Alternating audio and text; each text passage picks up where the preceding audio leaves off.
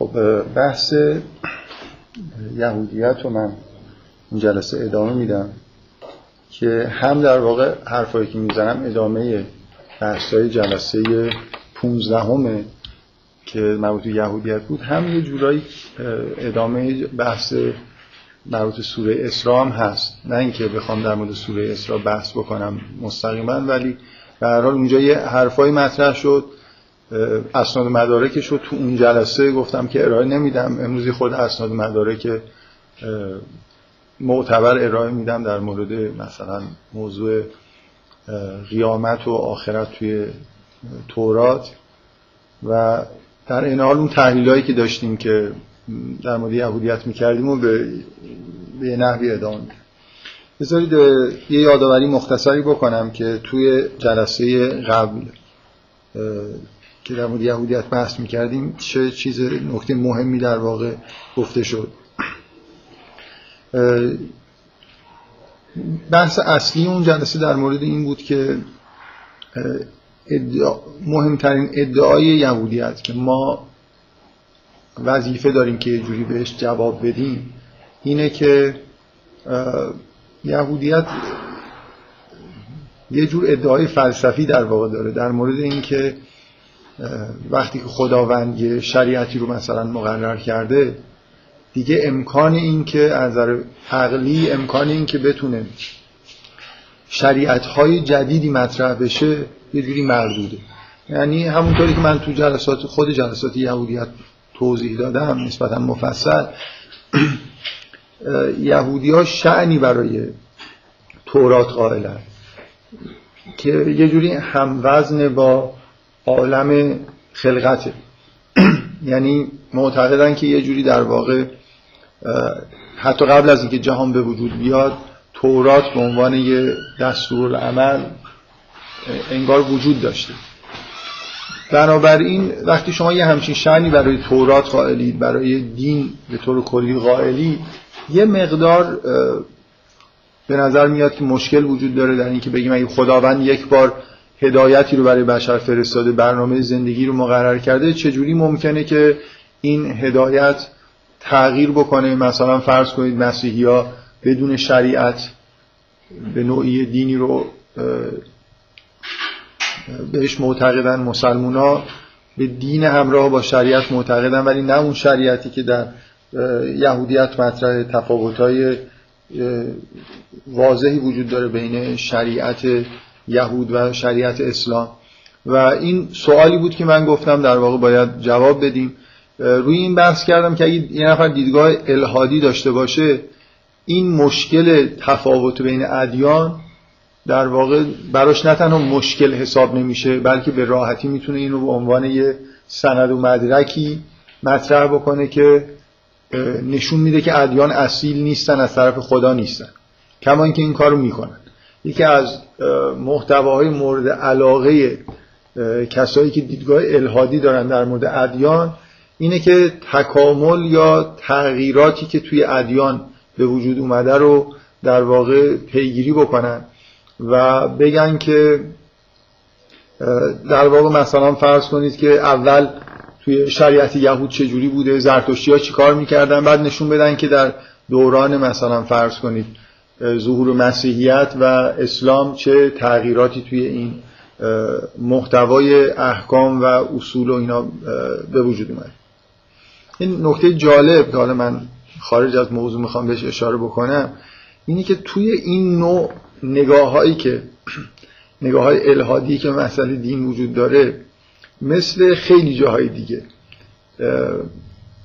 هر فکتی که در واقع ارائه میشه معمولا به عنوان یه سند و مدرک به نفع خودشون ازش استفاده می‌کنن. یعنی مثلا فرض کنید شما کتابایی پیدا می‌کنید که اپروچشون به مسئله کتابایی با دیدگاه الهادی که اپروچشون اینه که نگاه کنید ببینید این ادیان چطور از همدیگه اختباس کرد یعنی شباهت های ادیان رو نشون میدن و میگن ببینید این مثلا یهودیت این کارو می‌کرده مسلمان هم دارن همین کارو می‌کنن. مسیحی هم همین کارو می‌کنن. یعنی خب این نشون میده که این ادیان از همدیگه کپی برداری کردن. اگه اختلاف هم پیدا بکنن خب این اختلاف نشون میده که ادیان منشأ الهی ندارن. برای چی باید با هم دیگه؟ اگه اینا همشون خداوند مثلا اینا رو بر کرد. بنابراین مثل خیلی جای دیگه فرق نمی‌کنه که اون چیزی که پیدا میشه چیه. خلاصه یه نتیجه به نفع خودشون. حالا ما ما الان من دارم میگم شما لبخند می‌زنید. متدینین هم همین لطف رو در مقابل می‌کنن. یعنی خیلی جا وقتی دارن بحث می‌کنن در مورد مثلا علم و نمی‌دونم حالا دموکراسی و اینا همین جوریه. یعنی به هر طرف ماجرا رو بگیری اینا تعبیر خودشون ازش ارائه میدن. ببینید اگه بخوایم منطقی بحث بکنیم خب اون چیزی که بیشتر در واقع به نظر می‌رسه که بر علیه ادیانه عدم شباهت و تفاوت پیدا کردن ادیان نسبت به هم است. یعنی اگه ادیان منشأ الهی دارن بیشتر باید اینو توضیح بدن که چرا یه جایی با هم دیگه تفاوت دارن وگرنه اصل بر اینه که خب باید شباهت داشته باشن. و مخصوصا یه کتابایی که اخیرا به زبان فارسی هم نوشته شدن و اینا خیلی جالبه که به شدت تلاش الهادی می‌کنن که نشون بدن که چقدر اینا شبیه هم دیگه هستن. که خب این, این کتابا در واقع یه جوری به نفع متدینین اگه خیلی شبیه هم دیگه باشن در واقع مطابق اون چیزی که تفکری که مسلمونا و مسیحی ها اینا دارن یه همچین انتظاری میره. اون چیزی که واقعا به نظر می‌رسه که خود سختتر توجیه کردنش اینه که شما در واقع باید نشون بدید که اختلاف هایی که وجود داره اگه اختلاف وجود داره فکت هایی وجود داره که اختلاف های اصیلی بین اصولی که بیان شده چیزهایی که روش تاکید شده از نظر عقیدتی یا احکامی که بیان شده با هم دیگه مختلفن مذهبی ها مخصوصا مسلمان ها که آخرین دین ابراهیمی از نظر ما هستن اینا باید در واقع نشون بدن که این اختلاف از کجا ناشی میشه. من تو جل... بحث مهمی که در واقع تو اون جلسه شروع کردم و یه جوری به سوره اسراء مربوط می‌شد که بعدش در واقع در مورد سوره اسراء بحث کردیم این بود که توجیه این اختلافات چیه. خب حالا بذارید من چی میگن وقتی میگن یه میگن یه سوزن به دیگری بزنید یه سوزن به خودت بزنید جوال دوز به دیگران. بذار همین بحثی که در مورد دیدگاه الهادی کردم در مورد خودمونم بکنیم. یعنی الان اگه به هر شباهت وجود داشته باشه که ما میگیم خب این که فبه ها چون اینا ریشه الهی دارن شبیهن. اگه اختلاف هم وجود داشته باشه ما می‌خوایم بگیم که خب مثلا یه توجیه کلی بیاریم که در مورد موارد اختلاف هم هیچ مشکلی برامون پیش نمیاد. خب این ادیان مثلا فرض کنید من توجیه هم اینه که اینا جنبه تکاملی دارن. ببین من می‌خوام بگم که هیچ کدوم این حرفا در واقع این دو تا مدل نگاه کردن الهادی و حالا نگاه کردن دینی به مسائل تغییرات و شباهت هایی که در ادیان وجود داره اینا این شکلی نیست که همینجوری یه چیزی بگید و ازش فرار بکنید. اونایی که دیدگاه الهادی دارن اگه می‌خوان از این حرف بزنن که این ادیان از همدیگه کپی برداری کردن و جاهایی که اختلاف دارن رو هم اینجوری توجیه بکنن که خب کپی برداری کامل نکردن. یه کپی برداری هایی کردن یه قسمت هایشو برداشتن یه قسمت هایشو بر نداشتن باید برای اینکه اون قسمت هایی که مشابه نیست دلایل جغرافیایی سیاسی اجتماعی یه چیزی بیارن. دقت می‌کنید یعنی وقتی مدلشون ارزشمنده که بیان بگم ببینید مثلا فرض کنید کما که در مورد مسیحیت به نظر من حرفای جالبی از طرف همین افرادی که دیدگاه الهایی دارن مطرح شده. یعنی در مورد مسیحیت سعی می‌کنن نشون بدن که تفاوت‌های عقیدتی که بین مسیحیت و یهودیت به وجود اومده تا حدود زیادی تحت تاثیر فرهنگ هلنیستیه. و یه جوری در واقع عقاید شرک آلودی که توی روم باستان وجود داشته و میترائیس مخصوصا که به ماها مربوط میشه یه جور ریشه ایرانی داره اینا توی شکل گرفتن عقاید مسیحیت و تفاوتهایی که پیدا شده بین عقیده مسیحیت و عقیده یهودی دخالت داشتن. بنابراین میشه گفت که مسیحیت رو اینجوری بهش نگاه می‌کنن. مسیحیت یه دینیه که از داخل یهودیت زاییده شده جدا شده انشاب کرده. دلایلش هم اینه که این در واقع تفاوتایی هم که ایجاد شده دلایل منطقی تاریخی جغرافیایی داره. و از طرف دیگه کسایی که دیدگاه در واقع الهادی دارن باید یه جوری سعی کنن توجیه کنن کما اینکه در مورد مسیحیت دارن سعی می‌کنن این کار رو انجام بدن. حالا این قسمتش من نمی‌خوام بگم که خیلی توجیه موفقی وجود داره. اینه که چه الزام هایی در درون جامعه یهودی باعث شده که یه عده انشاب بکنن. یعنی نکته چیه؟ من مثلا فرض کنید شما اگه یه دیدگاه مارکسیستی داشته باشید یه تحول بزرگی مثل به وجود اومده مسیحیت رو باید به نوعی ربطش بدید به تحولات اقتصادی و مثلا اجتماعی که در دوران شکلگیری مسیحیت اونجا به وجود اومده. بنابراین ارائه کردن یه مد... فقط ارائه کردن یه سری شباهت و تفاوت از دیدگاه الهادی هیچ چیزی رو ثابت نمی‌کنه مگر اینکه شما نشون بدید که اون تفاوت ها به دلیل یه زمین های اجتماعی سیاسی روشنی در اون تاریخ مشخص به وجود اومدن و در واقع یه جور حالت انتباه با یه فرهنگ جدیدی داشتن که این دین داشته توش به وجود می اومد که خب سعی می‌کنن این کار انجام بدن دیگه. در مورد اسلام در مورد مسیحیت مخصوصا که خب بیشتر هم بحث کردن. از طرف دیگه متدینه هم همینجور. اگه قراره که ما بگیم که اساس و پای شباهته به دلیل اینکه یه جوری ربط به مسائل الهی داره و تفاوت ها ناشی از اینه که ما در واقع یه دوران تکامل انسان رو داریم و قراره که این شریعت خودش در واقع در تکامل انسان نقش بازی بکنه و جامعه دینی که به وجود میاد تسریع بکنه رسیدن انسان رو به مرحله نهایی مثلا نزول وحی اون وقت شما باید برای تفاوتاتون سعی کنید توجیهایی داشته باشید. چرا شریعت یهودی اون شکلی بوده؟ سختگیرانه تر بوده؟ در اسلام راحت تر شده؟ کدوم قسمتاش مشترک مونده؟ من نکته ای که می‌خوام بگم اون در سوزنی که می‌خوام به خودمون بزنم اینه که من کمتر دیدم. مسلمونا سعی کنن که یه همچین دیدگاههایی رو ارائه بدن. یعنی همینطور معمولا دیدگاهی که مسلمان ها برای که خیلی راحت تره معمولا وقتی شما یه حرفی می‌زنید. الان این حرفی که من می‌زنم که منشأ تفاوت های موجود در شریعت ها و حتی بیان عقاید مربوط به عدم تکامل مثلا جامعه بشریه و جامعه بشری فرهنگ بشری یه جوری به یه جایی که می‌رسه در واقع شایستگی اینو پیدا می‌کنه که حرفای نهایی بهش زده بشه. این الزاماتی داره این تئوری. یعنی به راحتی من مثلا فرض کنید تو جلسه سوره اسراء اشاره کردم که چرا توی ده فرمان توجه به همسایه بیشتر در واقع مطرح شده در حالی که به عنوانی که از ده فرمان. دو بار سه بار اسم همسایه رو شما توی اون متن مربوط به ده فرمان می‌بینید. در حالی که تو سوره اسراء که چیزی مشابه احکام مشابه ده فرمان وجود داره بیشتر روی مسائل خانوادگی داره تاکید میشه. دقت می‌کنید. خب من تو جلسه سعی کردم که اینو توجیه بکنم که چرا اینجوریه و چرا درست و منطقیه که اینجوری باشه.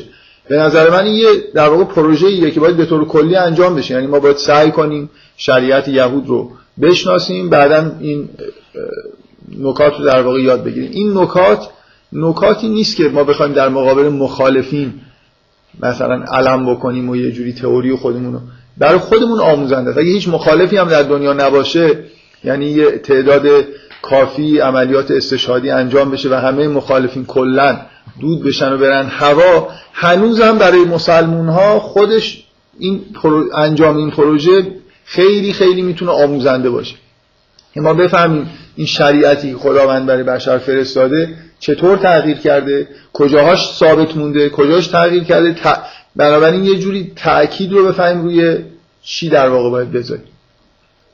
مثل اینی که شما اگه یه جوری من این نکته ای که دارم میگم به نظر من نکته خیلی جدیه. اگه این شریعت یهود رو حالا فعلا مسیحی ها چون اون وسط یه گپی ایجاد شده که اصلا شریعت ندارن اگه شریعت یهود رو وصل بکنم به شریعت اسلام و ادامه بدم می‌خوام بگم یعنی این این مسیری که این دو تا به هم وصل میشن یه راه آینده ما هم داره روشن می‌کنه. من منظورمو می‌فهمید یا با یه نفر سرش تکون میده یعنی من نمی‌فهمم. گاهی به من میگن که یه چیزی میگی تکرار می‌کنی. حالا من دارم سعی می‌کنم که هر وقت که می‌خوام چیزی تکرار کنم مثلا گاهی نگاه... یه نفر رو نگاه می‌کنم می‌بینم یه جوری داره نگاه می‌کنه که یعنی هیچی نفهمیدم. بعد من دوباره میگم. الان مثلا یکی دارم نگاه می‌کنم یه میگم که خب اینجوریه متوجه هستید یه نفر سرش تکون میده. نه حالا من تکرار می‌کنم بعد من میگن. حالا اشکال من کلا خیلی تحت تاثیر نگاه های ابهام آمیز جمعیت سعی می‌کنم کمتر نگاه کنم و همینجوری حرفای خودم رو بزنم که فکر فرض کنم که هیچ مشکلی نیست. یعنی اگه مثلا فرض کنید شما می‌بینید که اونجا حالا من اون توجیه خودم رو یه بار دیگه میگم که جامعه بشری از یه حالت به اصطلاح خانوادگی شروع شده. یعنی پایه اجتماع خانواده است. در دوران در دوران خیلی قدیم اصولا تأکیدی بر خانواده لازم نیست. برای خاطر اینکه همه زندگی ها قبیلهیه به شدت این روابط خانوادگی مهمن بلکه زیادی مهمن. شما خط سیر تکامل جامعه بشری رو که نگاه کنید به طور مداوم می‌بینید که از اهمیت خانواده در مقابل جامعه شهری و تمدن داره کم میشه. الان به جایی رسیدیم که دیگه خانواده عملا در حال نابود شدن. یه فشاری از توی فضای بیرون خونه به داخل خونه داره وارد میشه. من توی سوره نور خیلی رو این تاکید کردم و تاکیدم این بود که بخشی از احکام دینی که در اسلام ما داریم برای حفظ استقلال خانواده در مقابل جامعه است. چیزی که خیلی مهمه. خب شما در اوایل در واقع تاریخ بشر خیلی احتیاج ندارید به مردم بگید که به خانواده خودتون توجه کن. بلکه بیشتر احتیاج دارید بگید که به جامعه شهری هم توجه کن. حالا که دور هم دارید زندگی می‌کنید فقط اینطوری نباشه که نسبت خانوادگی برات مهم باشه. همسایه هم مهمه. همسایه یه جور احکام مربوط به همسایه یه جوری نماد توجه کردن به زندگی کردن در کنار همه بدون رابطه قوم و خیشی بنابراین توی یه لحظه ای از تاریخ بشر مثلا وقتی که تورات داره نازل میشه واقعا این خیلی معنی داره که به مردم بگه که به غیر از خانواده خودشون هم توجه بکنن. به هم حق همسایه رو هم در واقع به جا بیارن. ولی جامعه بشری داره به سمتی میره که همه جای همسایه الان بگیم citizen دیگه مثلا شهروند الان شهروند خیلی حقوق ثابت شده تری در جامعه مدرن داره تا خانواده. خانواده است که تحت در واقع نفوذ و استیلای جامعه قرار گرفته از محیط بیرونی که بهش فشار میاد. اینه که توی اون دینی که حالا ادعا در موردش اینه که برای جامعه بشری تا آخر زمان مثلا طراحی شده به نظر میاد از یه جایی به بعد تاکید بیشتر باید رو حفظ خانواده باشه. برای اینکه از اینجا به بعد دیگه جامعه بیش از اندازه در واقع استیلا پیدا می‌کنه حقوق همسایه که هیچی حقوق تمام شهروندا و کسایی که در شهروند و کشوروند و حالا همینجا الان هم که به جهانی سازی می‌رسیم. همه آدمای دنیا یه جوری حقوق خودشون رو دارن می‌گیرن. فقط داره دین بیشتر کارش این میشه که اون روابطی که داره فراموش میشه رو در واقع یه جوری در مقابل حجوم جامعه بشری حفظ بکنه. خب اگه این تعبیر من درست باشه لزوما درست نیست.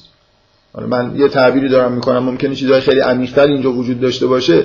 من می‌خوام بگم این فهمیدن این نکات در فهمیدن شریعت خودمون و اینکه در آینده باید به چه سمتی بریم تاثیر می‌ذاره. بفرمایید. از این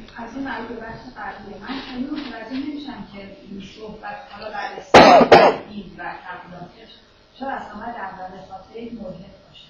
یعنی مثلا چه سوالیه که یک دیندار از یک ملحد می‌پرسه در مورد دین مجبور جواب بده ما در حال حاضر در وضعیتی هستیم که الهاد حالت تهاجمی داره. یعنی این شکلی نیست که متدینین سوال جواب میدن ملحدین سوال می‌پرسن. بنابراین ملحدین نسبت به دین دین اولا دین رو باید تئوریزه کنن دیگه. خلاصه دین یه پدیده ایه که به شدت در واقع همچنان زنده است. شما فرض کنید از این دیدگاه الهادی یه آدمی که مبلغ دیدگاه های الهادیه به طور طبیعی سعی می‌کنه که نشون بده که دین چه پدیده ایه که در جامعه بشری به وجود اومده. می‌خواد نشون بده که مثلا فرض کنید یه پدیده ایه که دیگه تاریخ مصرفش گذشته. خب باید در در مورد دین یه تئوری داشته باشه. ببینید من ببینید جامعه شناسا اصلا یه دیدگاه الهادی رو بذاریم کنار. جامعه شناسی حالا من نمی‌خوام بگم نگاهش الهادی ولی قطعا جامعه شناسی به عنوان یه دیسیپلین علمی نگاه غیر دینی داره. به دین جامعه شناسا به دین به عنوان یه پدیده اجتماعی تو تاریخ بشر نگاه می‌کنن. خب حالا باید در مورد دین یه تئوری داشته باشن. چه الزامات اجتماعی باعث شد که نهادی نهادهای دینی به وجود بیان. جامعه شناسا خیلی به عقاید دینی کار ندارن. خیلی به شریعت هم ممکنه کار نداشته باشن ولی به نهادهای دینی به عنوان نهاد اجتماعی کار دارن. جامعه شناسا بیشتر مثلا علاقمندم ببینن که توی دوران باستان دین چه نقشی تو جامعه ایفا می‌کرده برای حفظ روابط اجتماعی. و بعدا کلیسا مثلا در مسیحیت چجوری به وجود اومده چجوری قدرت گرفته چرا دچار فروپاشی شده؟ بنابراین اصلا اگه قصد مطرح کردن سوال نداشته باشن هم کسی که با دیدگاه غیر دینی نگاه می‌کنه مثلا یه جامعه شناس باید دین رو به عنوان پدیده مهم اجتماعی در موردش بحث بکنه دیگه. بنابراین اونا حالا اگه هیچ غرض خاصی هم توی تحقیقات خودشون نداشته باشن که ایجاد سوال یا شبهه بکنن برای دیندارا دین یه مسئله مهم تاریخی هست که همچنان هم تو جامعه بشری به شدت تأثیر سر اینکه منشأش چی بوده؟ چرا دچار تحول شده؟ یه بحث علمی بین جامعه شناسا روانشناسا همه اظهار نظری می‌کنن.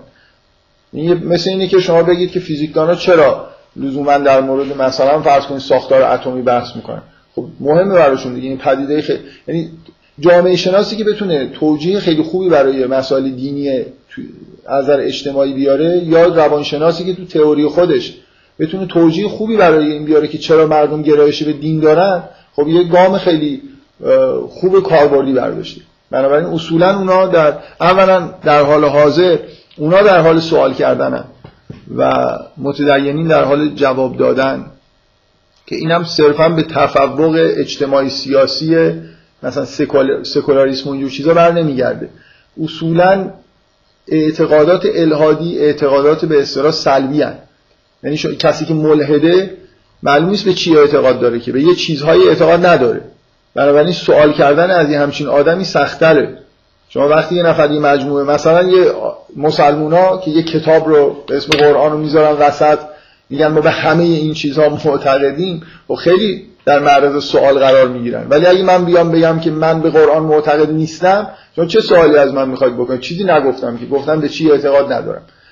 بنابراین حالا به غیر از اینکه سوال به طور طبیعی از طرف دیدگاه الهادی مطرح میشه شبهه در واقع ایجاد میشه برای اینکه متدینینن که هم در نقطه ضعف از نظر اجتماعی و سیاسی توی دوران مدرن و هم اینکه اصولا به دلیلی که اعتقادات ثابت اعلام شده ای دارن بیشتر در معرض سوال هستن. ولی اینو بذارید کنار دیدگاه های غیر دینی آکادمیک اصولا دین رو بررسی می‌کنن. من حالا این حرفایی که زدم شما توی کتاب های ظاهرا بیطرفی که کاری به کاری این چیزا هم ندارم مثلا فرض کنید یه جامعه شناسی که ممکنه حالا اعتقادات الهادی به اون معنای رسمیش هم نداشته باشه ولی وقتی داره به مسائل دینی نگاه می‌کنه از لحاظ آکادمیک حق نداره از این استفاده بکنه که این ادیان شبیه هم هستن به دلیل اینکه منشأ الهی دارن. یه جوری خارج از عرف آکادمیکه. بنابراین شباهت ها رو در اثر نفوذ بذارید مثلا شما اگه یه نفر یهودی باشه در مورد مسیحیت و اسلام چجوری نگاه می‌کنه؟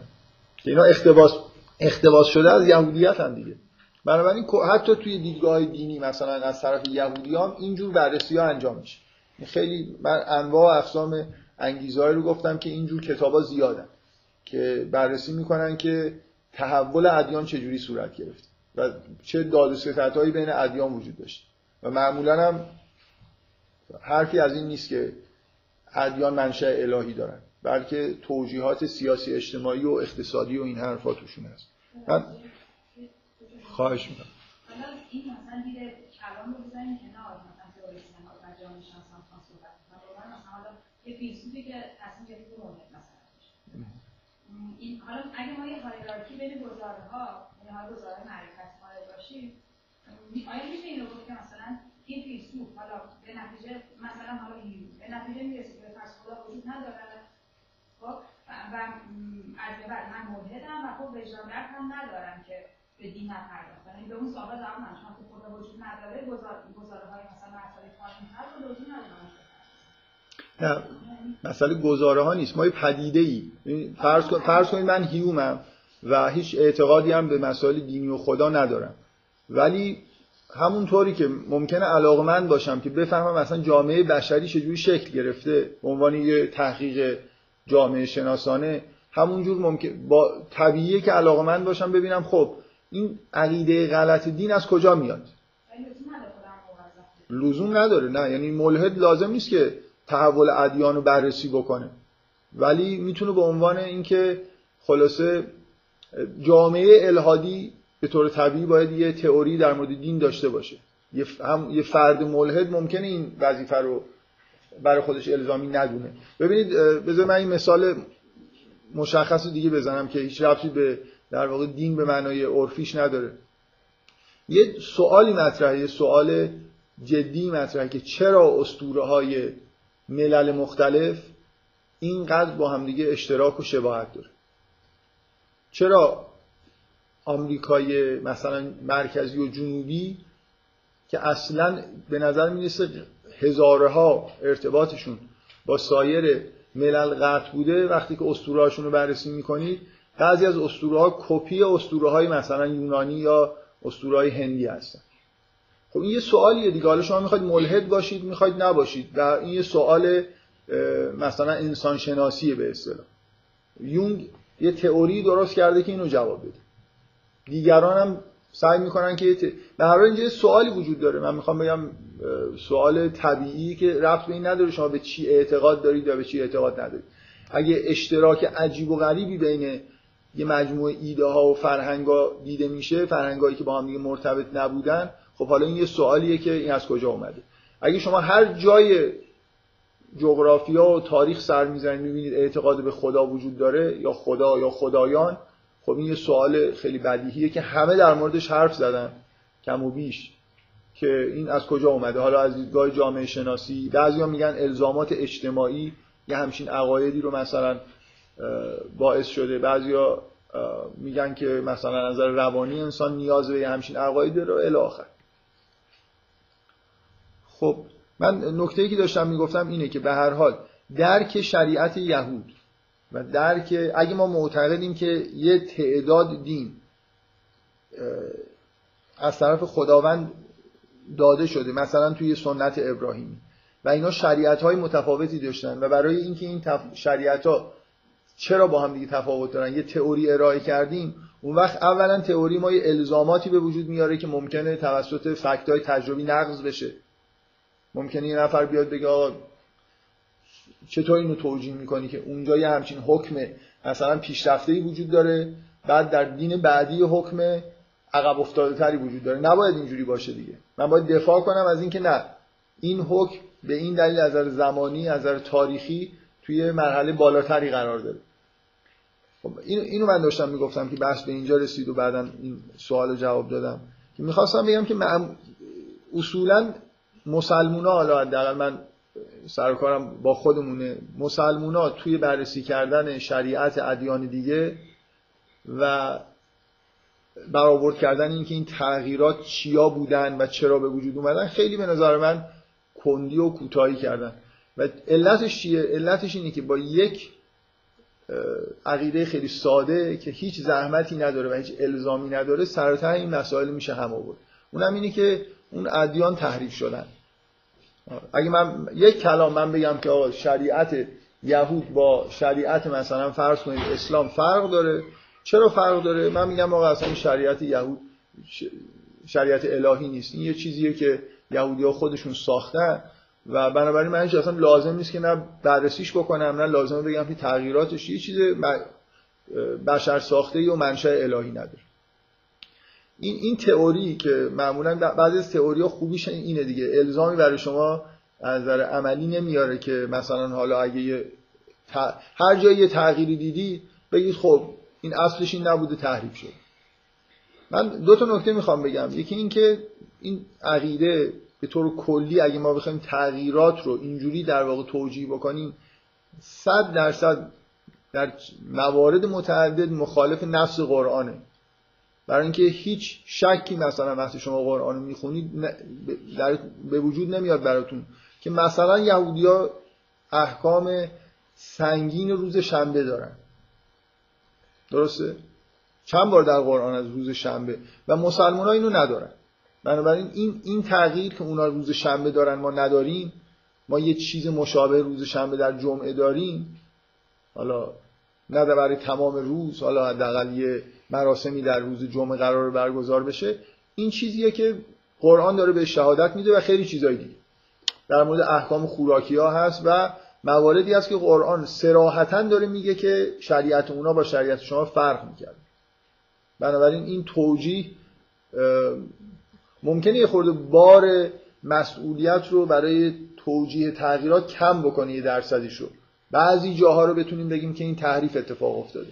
خب واقعا ممکنه افتاده باشه. من ممکنه نیستم که هر چی که الان مثلا به اصطلاح در هلاخای یهودی ها مطرحه تو فقه یهودی همش عین احکام الهی قطعا بعضیاش نیست.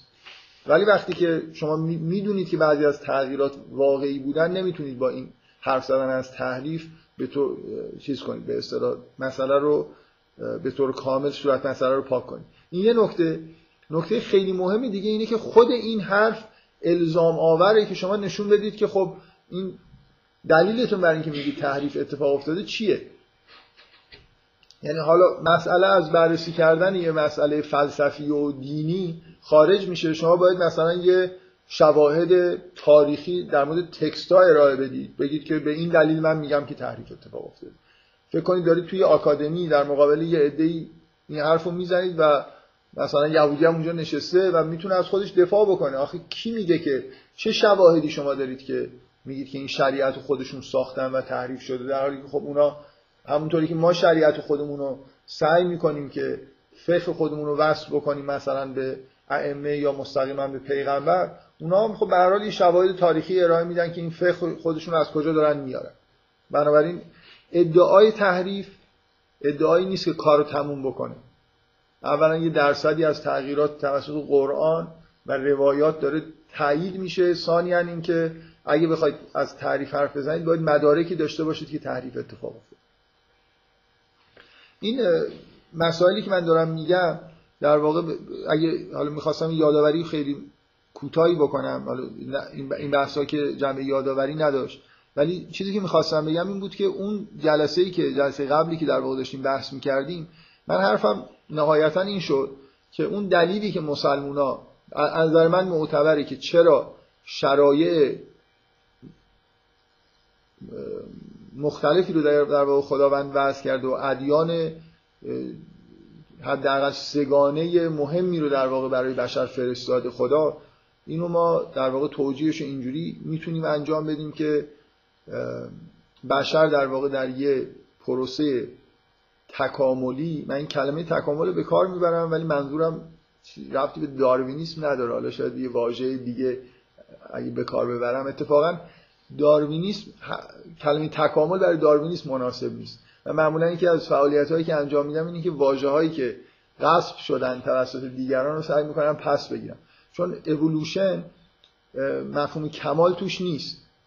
ترجمه ای که به فارسی در واقع انجام شده مشکلی داره دیگه. شما مثلا اولوشن رو می‌تونید جاش تطور بذارید.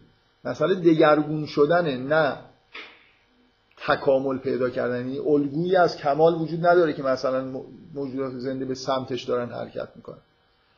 ولی من واقعا دارم هر از تکامل می‌زنم. یعنی انسان به عنوان موجودی که خداوند خلق کرده یه مسیر تکاملی رو از نظر سخت افزاری و نرم افزاری داره تو تاریخ خودش طی می‌کنه. این یعنی مثل کودکی که داره بزرگ میشه. تکامل به این معنی یعنی واقعا یه جامعه مثلا فرض کنید که هزار سال ازش گذشته هم آدم ها به فرهنگ کامل تری رسیدن پیچیده تری رسیدن هم از نظر جسمانی و سخت افزاری حداقل از نظر پیچیدگی مغزشون به یه وضعیت بالاتری رسیدن و همین که در واقع ساختارهای اجتماعی پیچیده تری رو ایجاد کردن که جنبه کامل تری نسبت به ساختارهای خیلی در واقع ضعیف اولیه داره. شما اگه بپ... من این رو خیلی روش بحث نکردم که شواهد بیارم چون فکر می‌کنم این الان واقعا تو جامعه آکادمی که کسی شما اگه از این نفر بپرسید کسی منکر این نیست که بشر حداقل از لحاظ فرهنگی به وضوح یه دوران تکاملی رو از اندیشه های خیلی ابتدایی و کودکانه و تصویری به سمت اندیشه های انتظایی و پیچیده تر توی چند هزاره اولی که ما در واقع تاریخش رو به طور مدون داریم طی کرده. مثل تفاوت بین فلسفه و ادیان پیشرفته با مثلا ادیانی که حالت اسطوره‌ای در ابتدای تاریخ بشر دارن. شما همینا رو با هم مقایسه کنید می‌بینید که در تکاملی به معنای اتفاق افتاده. ما الان در ادامه اون مسیر هستیم حالا اینکه منحرف شدیم یا نشدیم در حال پیچیده تر شدیم ممکنه این نفر ادعا بکنه که مسیر تاریخ به سمت کمال دیگه نیست بلکه به سمت پیچیدگی و همراه با انحراف. شما اگه این تکامل پذیرفته باشید اون وقت خیلی معنی پیدا می‌کنه که نه تنها توجیه بکنید بلکه انتظار اینو داشته باشید که اگه خداوند می‌خواد در این فرهنگ رو به تکامل بشر دخالت بکنه و این رو از در همه دوره های کودکی و نوجوانی بشرم انجام بده تو هر مقطعی متناسب با همون میزان تکامل اون مقطع یه دخالتی انجام بده فرهنگی بیاره و بعد نهایتا از یه مراحلی که گذشت فرهنگ اون چیزی رو که واقعا به اصطلاح حرف آخر رو برای بشر عرضه بکنه. من نکته که برام مهم بود این بود که اولا در واقع تو مقایسه بین این مدلی که ما داریم با مدلی که یهودی در واقع به دین نگاه می‌کنن که یه جوری در واقع میل دارن بگن که به یه ثباتی در واقع در مسئله دیانت معتقد هستن و نمیپذیرن که بعد از شریعت مثلا موسی شریعت دیگه اومده باشه. من نکاتی که به نظرم مهمه اینه که اولا شما وقتی که به خود ادعاهای مورد قبول یهودیا نگاه می‌کنید من تاکیدم روی اینه که اونا به طور قطع این رو میپذیرن که ما قبل از شریعت موسی شریعت حداقل شریعت حضرت نوح رو داریم که شریعت بسیار مختصر و ابتدایی به نظر می‌رسه. حتی ده فرمان به این شکلی که در مورد حضرت موسی هست اونجا وجود نداره. یعنی شما توی احکام در واقع اصول اخلاقی و دینی مربوط به حضرت نوح اونطوری که ضبط شده و یهودیا میپذیرنشون مهم نیست که شما میپذیرید یا نمیپذیرید. این من یکی از کارهایی که برای رد کردن یه مدل دارم اینه که ناسازگاری های درونی رو نشون بدم.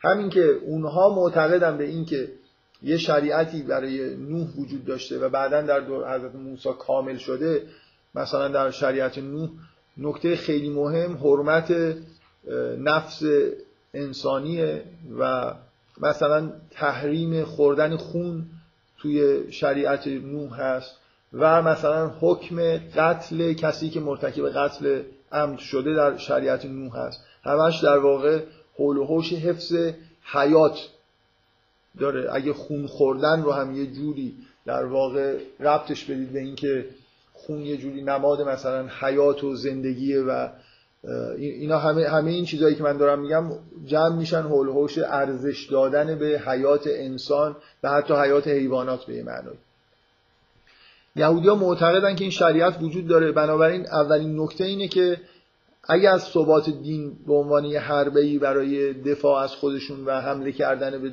ادیان بعدی استفاده بکنن خودشون هم اینجا در واقع پاشون گیره و دچار یه جور مدلشون دچار تناقض میشه. برای اینکه حداقل یه گام گام تکاملی از نوح به سمت ابراهیم و موسی رو میپذیره و نکته دیگه این که در خود در واقع متونشون باز حرف از این هست که شریعتشون در طول تاریخ تکمیل شده. حتی توسط غیر پیامبران. یعنی بخش عمده از شریعت و شریعت موجودشون رو به بعد از دوران پیامبران نسبت میدن. و نکته دیگه این که من می‌خوام خود اسناد و مدارک بیارم که در واقع هم این بحثا رو تکمیل بکنم همون موضوعی که در مورد سوره اسراء گفتم روی خود روش تاکید کرده باشم. همه یهودیان نمی‌تونن اینو انکار بکنن که یکی یکی از اصول عقیدتیشون یعنی اعتقاد به آخرت در پنج کتاب اول کتاب مقدسشون یعنی در تورات تقریبا هیچ وجود نداره. حالا من, من این تقریبا هیچ وجود نداره رو چند بار گفتم. می‌خوام سعی کنم که بهتون نشون بدم که چی وجود داره. من یادم نیست که از این کتاب چیزی براتون خوندم جلسه قبل یا نه ولی این, این کتاب قرآن و کتاب مقدس از دنیز ماسون یه مجموعه ای از شواهدی که یهودیا بهش استناد می‌کنن که یک جور اعتقاد به آخرت در کتاب مقدسشون ثبت شده اینجا مهمترین استناداشون رو آورد. مهمترینش به نظر می‌رسد که دانیال نبی هنگامی که جملات زیر را می‌گوید به داوری و به حیات بازپسین اشاره داره. این یکی از مهمترین در واقع اشارات کتاب مقدس توی کتاب دانیال کتاب دانیال جز کتب متأخره که به نظر میاد که در مورد رستاخیز داره صحبت می‌کنه. میگه بسیاری از آنان که در خاک زمین خوابیدن بیدار خواهند شد. اولا بسیاری از آنان. اما اینان به جهت حیات جاودانی و آنان به جهت خجالت و حقارت جاودانی. و حکیمان مثل روشنایی افلاک خواهند درخشید و آنانی که بسیاری را به راه عدالت رهبری می نمایند مانند ستارگان خواهند بود تا ابدالآباد. یا بذارید یه استناد دیگر از کتاب حکمت. آری خداوند انسان را نابود ناشدنی و همانند تصویری از ماهیت خود آفریده است. اینجا یه اشاره به جاودانگی انسان هست. دعای صبحگاهی که یهودی ها می‌خونن. جاودان خدای من این این جزء کتاب نیست. بنابراین اینجا که آره یه خورده واضحتر به مسئله آخرت داره اشاره میشه این جزء کتاب مقدس نیست. اشارهایی که کتاب مقدس است از این هم یه جوری خفیفتره. جاودان خدای من روحی, روحی که تو در من نهادی پاک از تو آن را پدید آوردی آن را صورتگری کردی و آن را در من دمیدی. تو آن را در من حفظ می‌کنی و تو آن را به هنگام مرگ از من بر می‌گیری و در روز رستاخیز به من باز میگرده اولا این عبارت نشون میده که اصولا یهودی ها در دعای صبحگاهشون وقتی اینو می‌خونن عقیده به معاد در حال حاضر بین یهودی های عقیده صد درصد تثبیت شده یکی مورد اختلاف نیست در حالی که یه موقعی بوده. و از طرف دیگه شما همه این عبارت هایی که من می‌خونم و وقتی که نگاه می‌کنید اون حالت به اصطلاح پرداختن به جزئیات و اینا توش نیست. بذارید من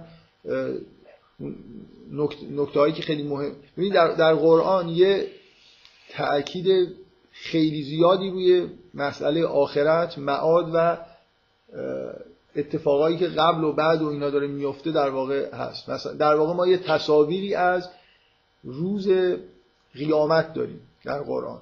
تحولات طبیعی که در جهان ایجاد میشه و مثلا فرض کنید خورشید خاموش میشه ستاره ها نظمشون از بین میره و یه تحول کیهانی در واقع اتفاق میفته که همزمان با اون انسان ها در واقع وارد دوره آخرت و رستاخیز میشن. یه تحولات این شکلی همراه با یه مرحله ای که ما حالا اسمشو می‌تونیم نشور بذاریم یا حشر بذاریم. حالا یه چیزی که بعد از اینکه این تحولاتی که حالت آخر و زمانی دارن نظر کیهانی اتفاق افتاد توصیف هایی در قرآن هست با جزئیات که انسان ها از قبر بیرون میان و گرده هم میان. یعنی گرده همایی از همه انسانهایی که در طول تاریخ انگار بودن به وجود میاد و بینشون داوری میشه. و بعد یه مجموعه ای از که خیلی خیلی حجمشون زیاده مجموعه از توصیفات داریم از دو دسته یا سه دسته شدن انسان ها اگه دقیق در بخوایم بحث بکنیم برای اینکه توی بهشت هم دو دسته هستن. از تفکیک شدن آدما بر حسب اعمال خوب بدی که انجام دادن اونایی که به سمت عذاب میرن اونایی که به سمت در واقع لذت های بهشتی میرن و توصیف های خیلی وسیع از بهشت و جهنم. شما اصولا این نوع نگاه رو توی کتاب مقدس ندارید. یعنی هر کدوم اینا یه اشاره های خیلی کوتاهی ممکنه پیدا بکنید. به تحولات آخر و زمانی به مثلا فرض کنید گرده هم آمدن برای روز داوری که خب مسیحی ها خیلی روش تاکید دارن. برای اینکه اینو یه جوری شأن مسیح می‌دونن که در واقع داوری می‌کنه. و بعدم اعتقاد به بهشت و جهنم. من حالا خیلی نمی‌خوام زیاد در واقع این چیزها رو این چیزایی که دارم میگم طبق این کتاب سعی می‌کنه به, به ترتیب اهمیت یه جوری نشون بده که چه چیزایی توی این متن مثلا کتاب مقدس و کتاب مقدس یهودی ها هست که می‌بینید چقدر پیدا کردن رد پای معاد سخته. در تلمود این عبارت است. اگر کسی برانگیخته شدن مردگان را نفی کند و روز رستاخیز در روز رستاخیز سهمی نخواهد داشت. این مثل احکام چیز میمونه شرعی میمونه که در واقع اعتقاد داشتن به رستاخیز جزء وظایف دینی یهودی ها حساب میشه.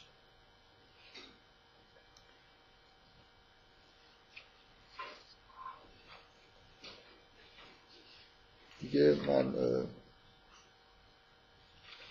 عبارت مهمی از یعنی به طور طبیعی این فصل همه نقل از قرآن برای اینکه واقعا مثلا فرض کنید قسمت پدیدهای کیهانیش که از عبارت شروع در واقع آیات شروع سوره حج اول این کتاب کتابیه که سعی می‌کنه مزامین قرآن رو و کتاب مق... کتاب مقدس رو با هم دیگه یه جوری در کنار هم بذاره و مقایسه بکنه اختلاف و شباهت ها رو بگی شما توی این فصل کلا کم می‌بینید که از اونجا از کتاب مقدس بتونه چیزی بیاره اینجا از سوره هش سوره حج از ابتداش برای اون به اصطلاح پدیدهای کیهانی و اتفاقی که میفته زلزله و اینها یه آیات میاره و بعد یه عبارتی از انجیل متا هست که مشابه اون چیزیه که اونجا در واقع گفته شده. تو سوره 8 این عبارت هست که زلزله رستاخیز امری هولناک است. روزی که اون را ببینید روزی که اون را ببینید هر شیر دهنده ای اون را که شیر می‌دهد فرو می‌گذارد. این ابتدای سوره 8 اینه که یه همچین عبارتی. و هر آبستنی بار خود را فرو مینهد مردم را مست می‌بینی و حال که مست نیستند. ولی عذاب خدا شدید است. آیه یک و دوی سوره حج. تو انجیل متا این عبارت است وای بر آبستنان و شیردهندگان در آن ایام. خلاصه یه شباهتی به و واقعا همینجور یعنی دیگه خیلی مثلا سعی کنید یه همچین عبارت هایی ممکنه شما توی کتاب های مقدس حالا مسیحی ها تا یهودی ها پیدا بکنید.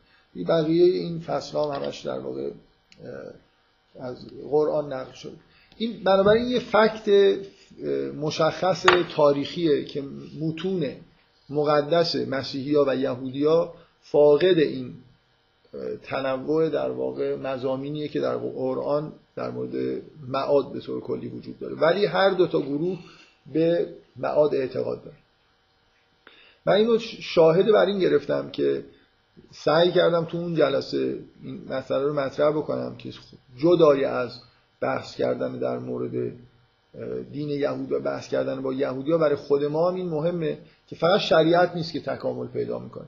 بلکه بیان عقاید هم در واقع حالت تکامل داره. این نکته ایه که من تاکیدم روی این بود که مفهوم شیطان به این شکلی که توی قرآن مطرحه و مفهوم آخرت و معاد به این شکلی که در قرآن مطرحه اونجا مطرح نیست ولی معنیش بی به این مزامین نیست.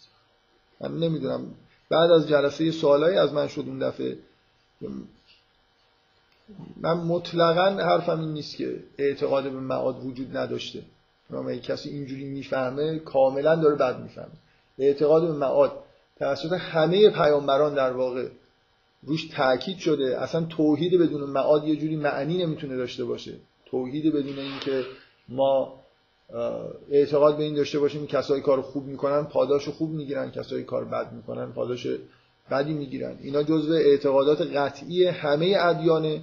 ولی مسئله نوع مطرح شدن در واقع این اعتقادات توی کتب مقدسه خیلی از این چیزا تو سنت های شفاهی مطرح می‌شده و توی کتب مقدس در واقع نقل نمی‌شد. من نمی‌خوام خیلی باز روی این مسئله بحث بکنم ولی کسایی که اعتقاد می‌خوان اینجوری توجیه بکنن که این نبودن معاد فرزن به اون شکلی که در قرآن هست یا حداقل عدم تاکیدش توی کتب مقدس یهودیا این نتیجه تحریفه قبول کنید که این ادعا ادعای بسیار عجیبیه و خیلی خیلی احتیاج به شواهد داره تا یه نفر بتونی همچین ادعایی رو پیش ببره من اصلا ذره ای نمی‌تونم تصور کنم که ببینید یکی از وقتی شما حرف از تحریف می‌زنید یکی از مهمترین نکات اینه که انگیزهایی باید وجود داشته باشه. اگه من مثلا اعتقاد دارم به اینکه شأن حضرت اسماعیل در مقابل اسحاق در کتاب مقدس پایین اومده و تحریفی صورت گرفته خب خیلی انگیزه روشنی وجود داره که چرا این اتفاق افتاده. ما یکی از تفا... یکی از چیزهایی که قطعا قرآن شهادت میده که در کتاب تورات تحریفی اتفاق افتاده این ماجرای اسماعیل و اسحاق. خب خیلی طبیعیه که اونا جد خودشون رو جد اعلای خودشون رو نسبت به جد اعلای مثلا اعراب سعی کنن که برتری بهش بدن. این خیلی واضحه. ولی من نمی‌فهمم مثلا اگه یه نفر ادعا بکنه که در تورات مسئله معاد و آخرت مطرح بوده و یه عده اومدن حذفش کردن و انگیزشون از این حذف چی بوده؟ اگه اگه این تحریف اتفاق افتاده باشه شما گاهی اوقات توی متون نه کتاب مقدس تو متون مقدس مثل مثلا تلمود می‌بینید که یه جوری یه انحرافی به سمت اعتقاد به آخرت و جاودانگی برای یهود در مقابل سایر اقوام وجود داره. یعنی در روز رستاخیز همه انسان ها محشور نمیشن. شما مثلا ممکنه یه مسلمون معتقد باشه که حیوانات در روز هش محشور نمیشن. انسان ها فقط جاودانه هستن. یه همچین انحرافی قابل توجیه. اگه یهودی ها می اومدن توی کتاب مقدسشون می‌گفتن که معاد اختصاص به قوم یهود داره. اونایی که آدمای خوبی بودن مثلا یه جوری در رستاخ جاودانه میشن. این می‌تونی انگیزه ای داشته باشه بگیم انگیزه قومی داره مثلا دوست دارن که خودشون رو من اصلش این بودی که همه محشور میشن اینا مثلا یه جوری تحریفش کردن. ولی اینکه کلا معاد رو بخوان. پاکسازی بکنن اعتقاد به معاد است توی کتاب های مقدس در حالی که یه جوری بهش اعتقادشون رو حفظ کردن. باز اگه بخوان مثلا یه چیزی رو پاک کنن و توی سنتشون هم پاک کنن دیگه اگه خوششون نمیاد از این عقیده کلا بذارنش کنار. ولی اینکه از توی کتاب برش دارن ولی بعدا از توی کتاب مقدس حذفش کنن و وارد متون غیر کتاب مقدس غیر کتاب مقدسشون بکنن اون وقت من نمی‌فهمم مثلا انگیزه ها چیه. شما می‌خواید انگیزه ای بهشت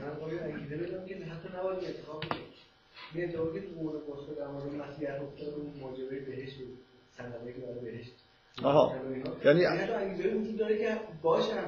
که بشه فروختش. ایشون منظورشون چیه دارن دارن انگیزه های مالیشو میگن که چیزه. این به هر حال قدرت ایجاد می‌کنه برای مرجع دیگه.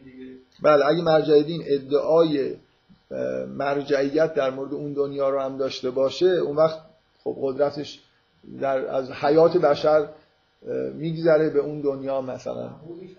برای نکته اینه که اعتقاد همیشه وجود داشته. واقعا یعنی در اقلیت بودن کسایی که در طول تاریخ قوم یهود منکر معاد شدن. که اوجش اتفاقا توی پایان در واقع تو دوران ظهور مسیحه. که اینا دیگه اسم برای خودشون پیدا کردن یه مکتبی دارن. شما توی همه این سریال هایی که تلویزیون ایران هم در مورد دوران ظهور مسیح پخش کرده همیشه حرف از این که اینا دو تا گروه فریسی و صدوقی به اصطلاح هستن هست دیگه. این اختلاف مهم دوران ظهور مسیحه که دو تا اعتقاد این شکلی وجود داره که صدوقی ها که در اقلیت هستن منکر معادن به این معنی منکر بهشت و جهنم هستن. و دقیقا هم استنادشون به اینه که در کتاب مقدس نیامده من حالا بغیر از اینکه می‌خواستم این اسناد و مدارک و چند تا عبارت بخونم میل دارم که روی این تاکید بکنم که این نه تنها توجیهی که ما برای تفاوت بین ادیان داریم توجیه خوبیه بلکه به نظر می‌رسه که غیر از این به نظر من غیر این اعتقاد داشتن یه جوری نامعقوله. من تو اون جلسه چون به اندازه کافی صحبت کردم دیگه در مورد این مسئله بحث می‌کنم بذار یه دو تا در واقع موضوع جدید می‌خوام مطرح کنم. یه موضوع اینه که فکر می‌کنم موضوع خیلی کلیه در بحث با یه دینی مثل دین یهود. اونم اینه که یه جوری هم به مسئله مسائل فرقه ما این حرفایی که من دارم می‌زنم مربوط میشه. حالا من قبلا توی جلساتی که در مورد یهودیت صحبت می‌کردم اشاره هایی کردم در مورد شباهت بین شیعه و یهود و حالا می‌خوام در واقع سعی کنم که یه خود عقاید اون اون جلسات که خب خودم نبودم دیگه بنابراین مسئول حرفایی که زدم نیستم. حالا حرفایی می‌زنم که مسئولیتش رو به عهده می‌گیرم. نکته ای که وجود داره من در اون مستقیما دیگه دارم یه خدشه وارد می‌کنم به نوع اعتقادات یهودی. جدا این نکته قبلی که گفتم مثل این بود که جواب یه چیزی رو داشتم می‌دادم. از ادعاهایی که اونا در جهت تقویت و مثلا بیان عقاید خودشون و خدشه هایی که به دیگران وارد می‌کنن رو داشتم جواب می‌دادم. نکته ای که الان می‌خوام بگم مستقیما در مورد یهودیت اینه که شما وقتی به دین یهود نگاه می‌کنید به وضوح به نظر می‌رسه که به طور اقراق آمیز و انحرافی تاکید در دین یهود روی شریعت زیاده. یعنی حتی به نظر می‌رسه که شریعت یه جوری به قوانین اخلاقی و عقاید داره غلبه می‌کنه. وقتی اعتقادات رسمیشون مثلا فرض کنید وقتی در مورد عهد صحبت می‌کنن و میگن که عهد در واقع یه جوری نگه داشتن قوانین شریعته به نظر میاد که یه جوری انگار این حرم عقاید اخلاق و بعد احکام در مورد یهودی ها از لحاظ ارزشی جوری وارونه شده. ما اول از نظر منطقی خیلی واضحه که اون چیزی که پایه است یعنی تو کف هرم باید قرار داشته باشه عقایدم شما یه عقایدی دارید در مورد جهان. از این عقایدی که در مورد جهان دارید مثلا در مورد خدا در مورد رستاخیز و اینا یه مجموعه اخلاقیات به وجود میاد که اینا هم باز توی لول در واقع پایه‌ای تری هستن. و بعد یه مجموعه شرایع به وجود میاد که دیگه خود حالت پراگماتیک تر دارن. مثلا مربوط به زندگی روزمره و نحوه ارتباط آدم و با همدیگه میشن و این ممکنه خیلی جزئیات داشته باشه.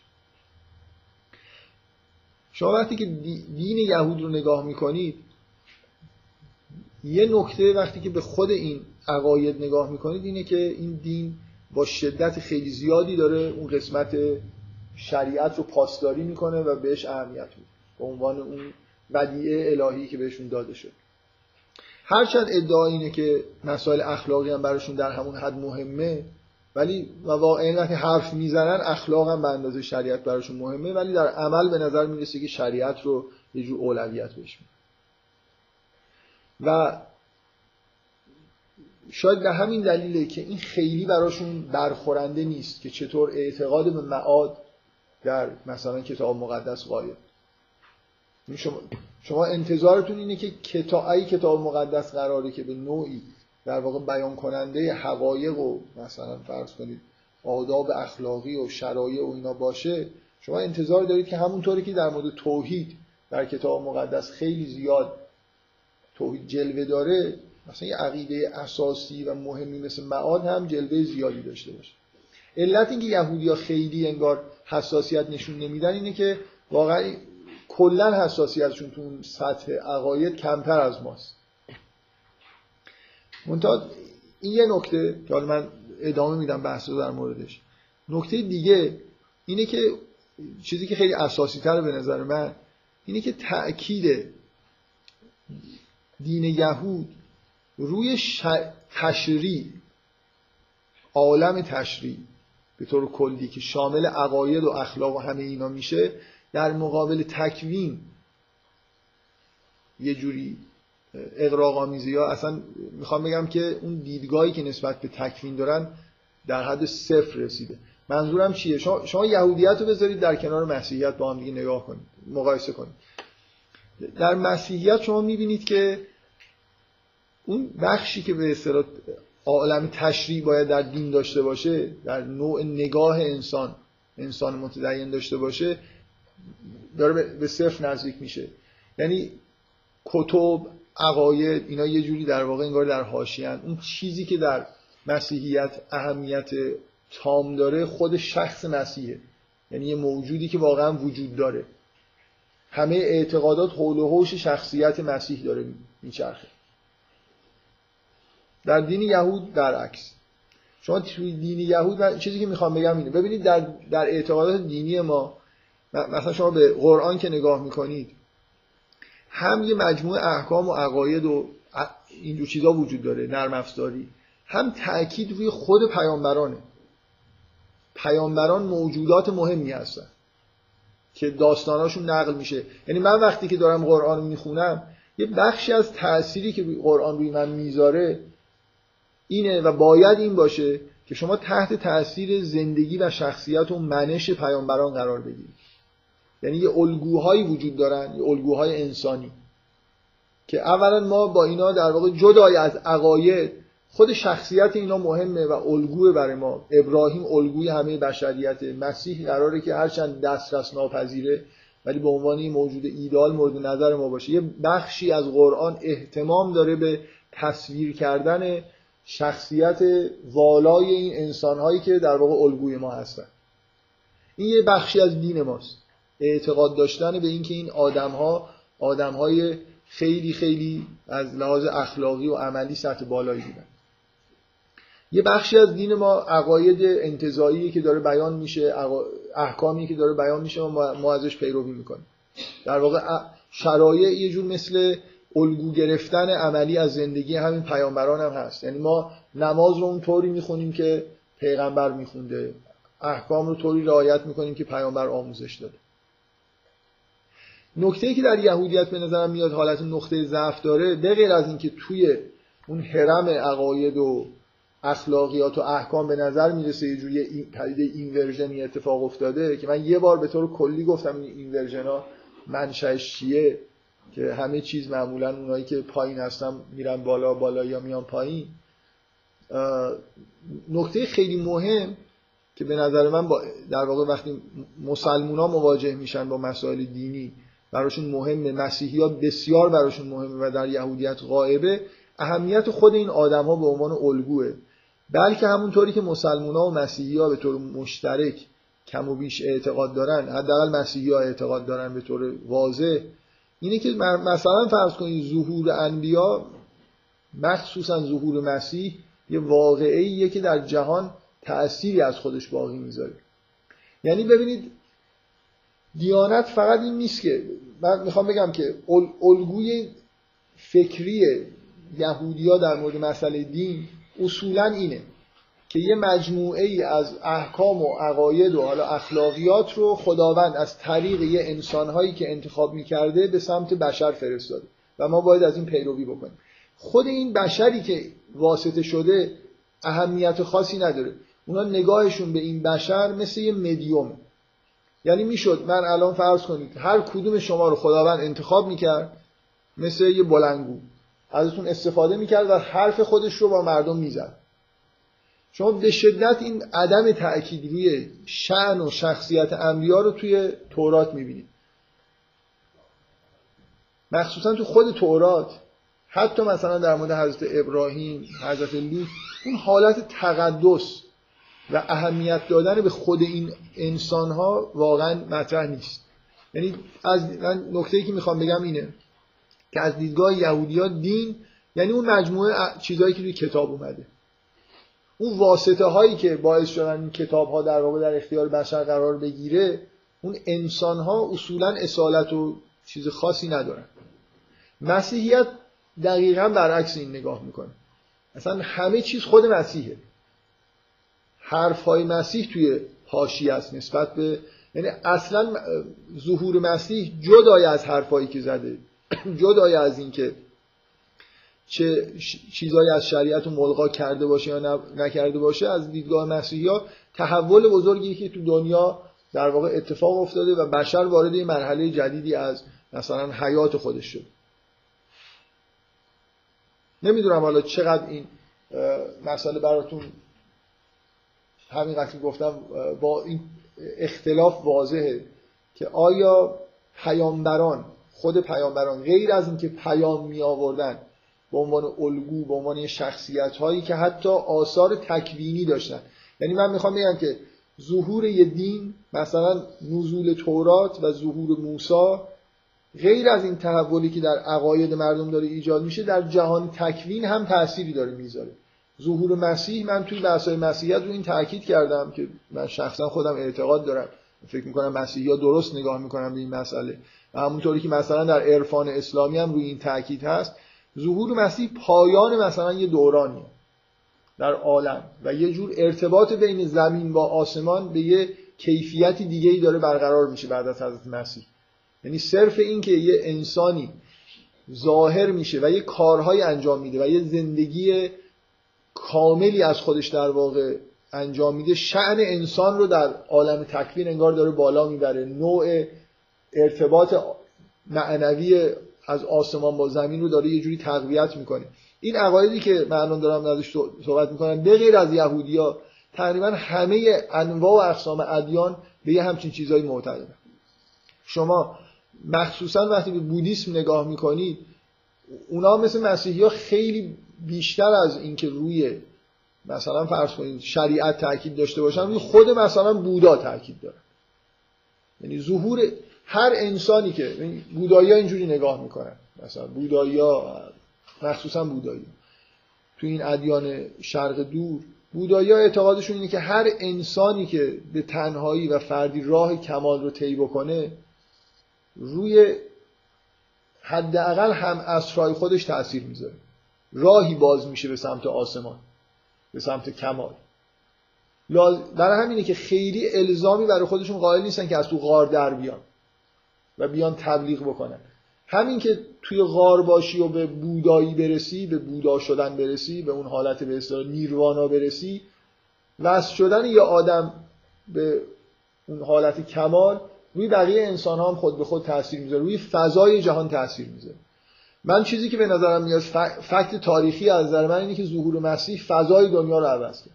بدون اینکه مسیح چندان فعالیت تبلیغی در جهان کرده باشه ولی انگار کمر شرک و تمام اون چیزهای قبل از مسیح شکست و به سمت جهان به سمت توحیدی شدن رفت از اون دوره به بعد. به غیر از یهودیا کم و بیش به غیر از یهودیا همه ادیانی همچین اعتقادی دارن. انسانی که به کمال می‌رسه خود شخص پیامبری که ظهور می‌کنه و به کمال می‌رسه تغییری در جهان ایجاد می‌کنه. نه تنها به عنوان الگو اینا مهمن. یعنی ما باید در واقع شریعت یعنی الگو قرار دادن یه انسان خود این آدما رو شناختن و نگاه کردن بهشون مهمه. تغییراتی هم در جهان ایجاد میشه که توسط این ظهور در واقع این انسان ها واقع میشه. من احساس می‌کنم که این جلسه دارم لفظ قلمتر از معمول صحبت می‌کنم. دلیلش اینه که قبل از اینکه بیام این متن رو خوندم. و اینکه چقدر پس و پیش حرف می‌زنم تاثیر گذاشته روم دارم سعی می‌کنم کلمه ها و جمله خورده چیز در بعد نیست خلاصه این نگاه کردن این که مثلا توش واژه ترینینگ هست. همینجوری میگم ولی وقتی نوشتهش جلوی آدم قرار می‌گیره می‌بینی مثلا داره مثلا حرفای انگلیسی نوشته ترینینگ یه خود آدم بیشتر متوجه میشه این کار خوبی نیست. یا یه شوخیایی می‌کنم که خودم می‌فهمم شوخیه ولی فکر می‌کنم کسی که اینجا نیست مثلا من میگم شما متوجه هستید شوخیه ولی خوندنش بعدا معلوم نیست شوخیه که جایی خیلی به نظر میاد. ولی این خانم مدیر که زحمتش رو کشیدن جایی علامت تعجبایی جایی که تشخیص میدن که شوخی گذاشتن که معلوم بشه خیلی جدی نیست. حالا به هر حال بگذاریم. من فکر فکر کنم یه جلسه خورده تاثیرش من میمونه بعدا دوباره عادی میشه این برای این نکته ای که در یهودیت به نظر من جزو نقطه ضعف های دیدگاه های یهودی و حالا می‌خوام این بحث فرقه ای رو مطرح بکنم که اتفاقا اگه اون جزئیات شریعت رو که شباهت هایی بین شیعه و یهودیت پیدا شده و حالا من به شوخی و چیز تو اون جلسات میگو بهش اشاره می‌کردم می‌گفتم ایرانی ها مثل یهودی ها نماز می‌خونن مثل یهودی ها نمی‌دونم چه کارایی می‌کنن. اینا رو بذارید کنار.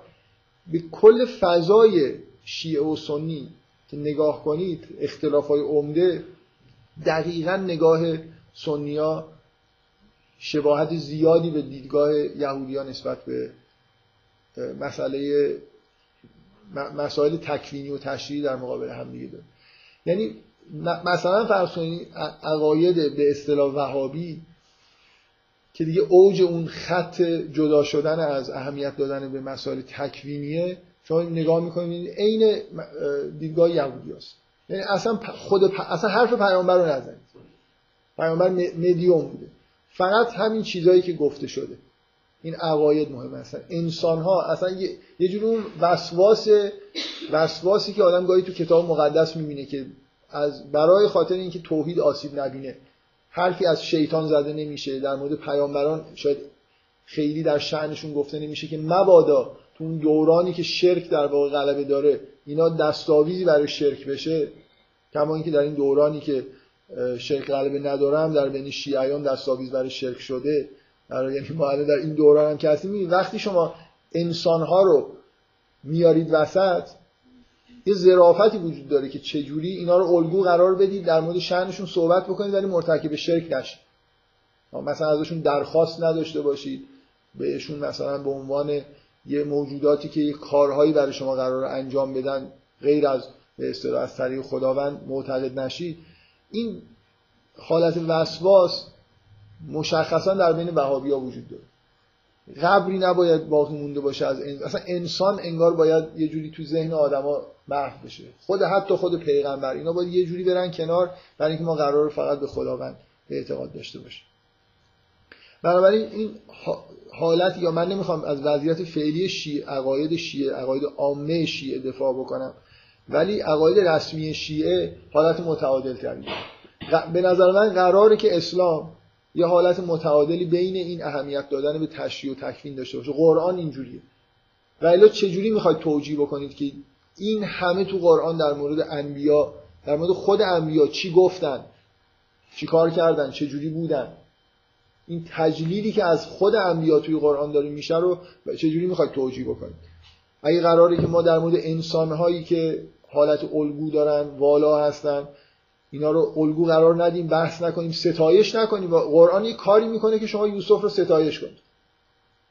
کاری می‌کنه که شما مبهوت بشید در مقابل ابراهیم و مثلا اسماعیل.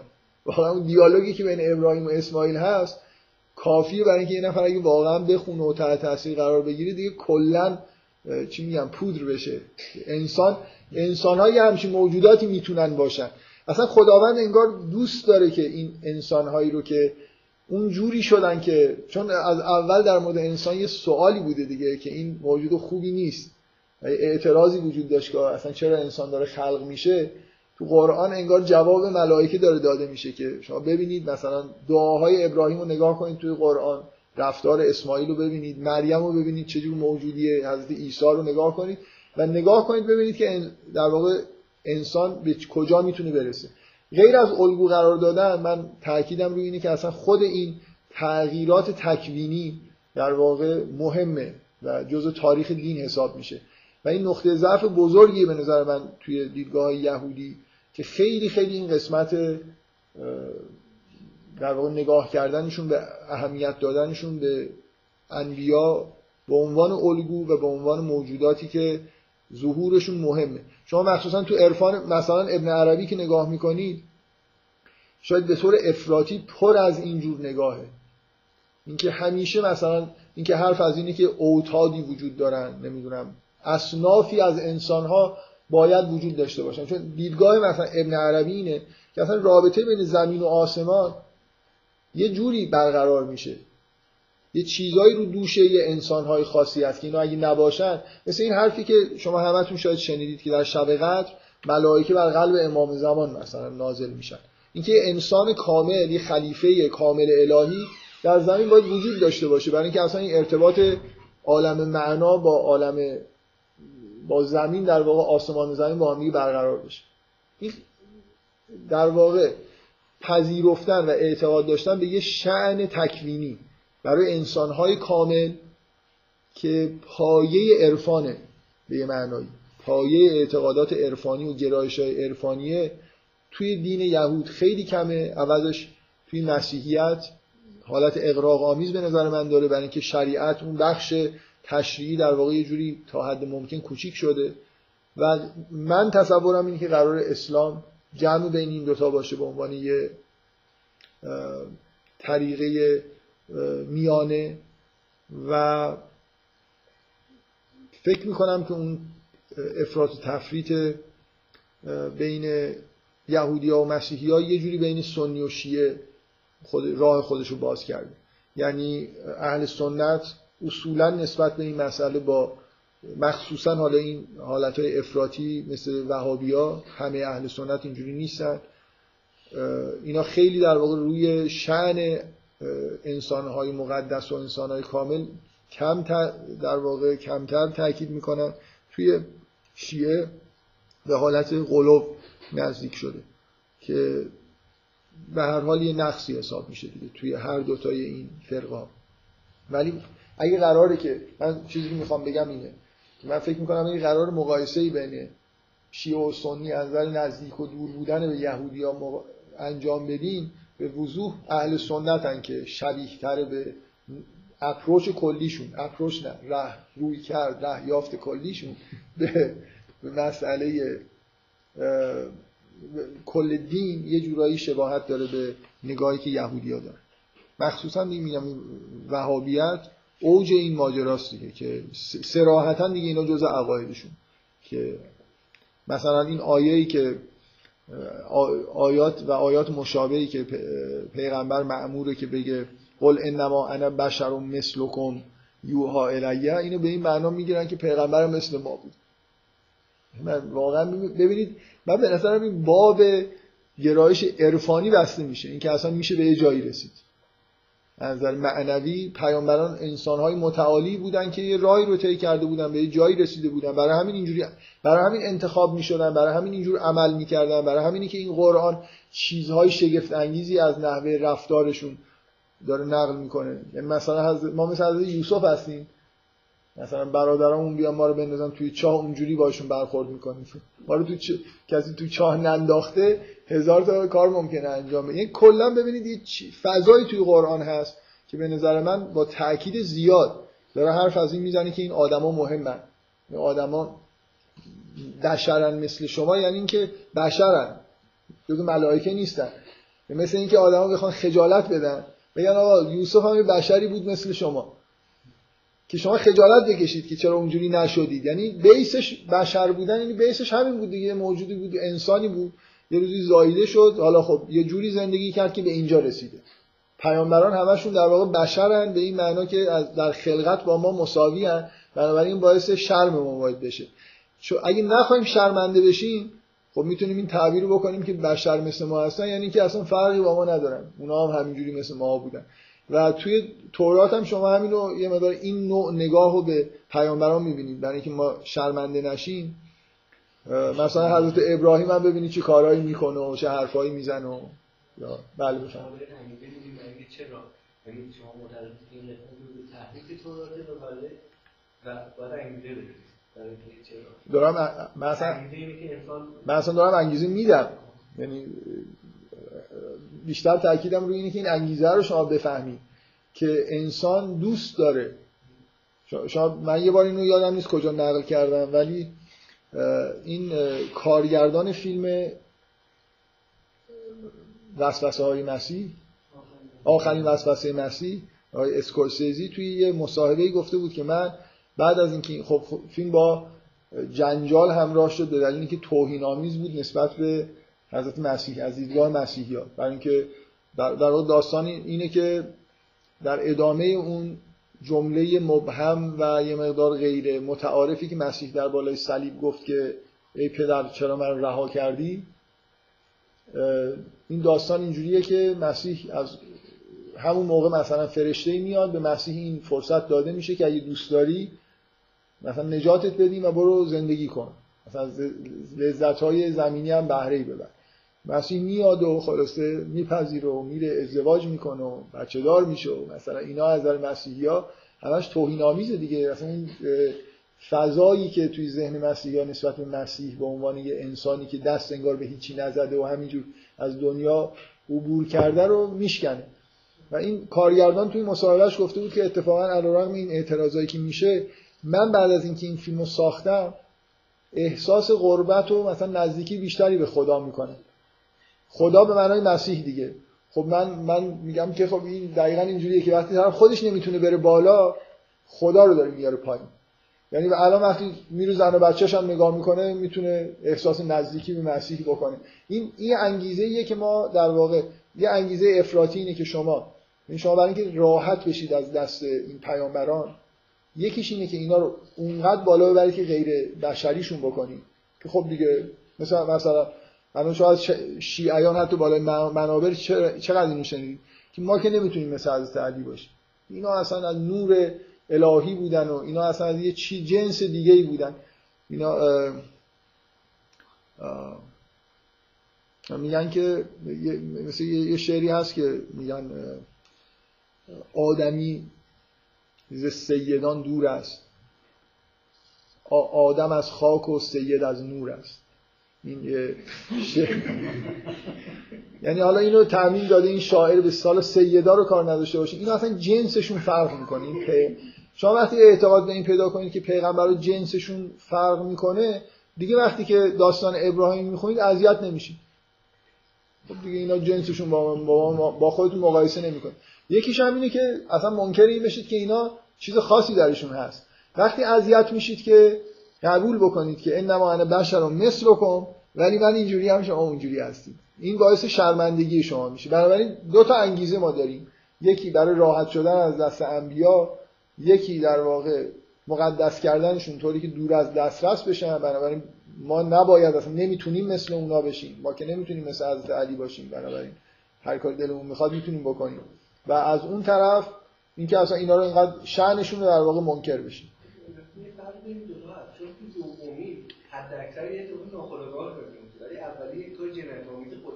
نه اولی منظورتون کدوم یکیه؟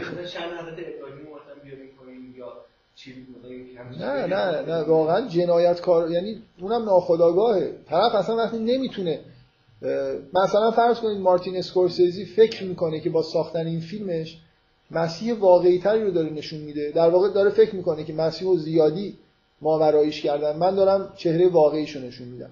و باعث میشه و باعث میشه که انسانها راحتتر بتونن مسیح رو به عنوان الگو بپذیرن.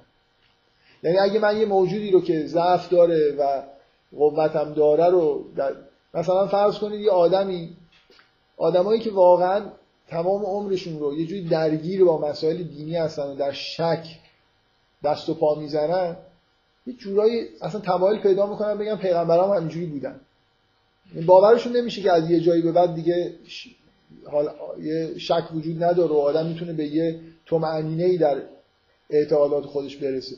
شما اگه اینجوری نگاه کنید به پیغمبر رو احساس راحتی بیشتری می‌کنید یه جور نزدیک. یا من باید به خدا نزدیک بشم یا خدا رو به خودم نزدیک بکنم. این انگیزه انگیزه شرک اینه که شما خدا رو اگه که موجودی که نمیشه بهش دست واسطه هایی که میشه حالا تصوری ازش داشته باشیم و سطحشون پایین تره رو به عنوان موجوداتی که باشون سر و کار دارید در واقع بپذیرید.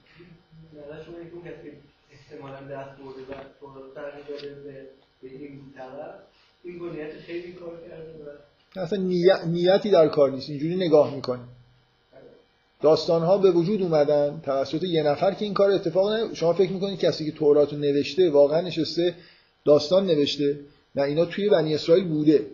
تورات رو یه روزی نشستن جمع کردن. مخصوصا تو دوران تبعید بابلی دورانیه که اینا شروع کردن به جمعآوری این داستان ها بخشی از مثلا احکام تورات که مثلا تو تابوت عهد بود و یعنی یه چیزای کلام الهی بود که محفوظ مونده بود. یه قسمتی از داستان های پیامبران و قبل از مثلا موسی بعد موسی رو نوشتن بنا به نقلی که وجود داشت. خب مردم اصولا این کار رو انجام میدن. دیگه به دو تا انتخاب دارن یا اینا رو تبدیل به فرشته بکنن یکی اینکه بکنن شبیه خود بفرمایید.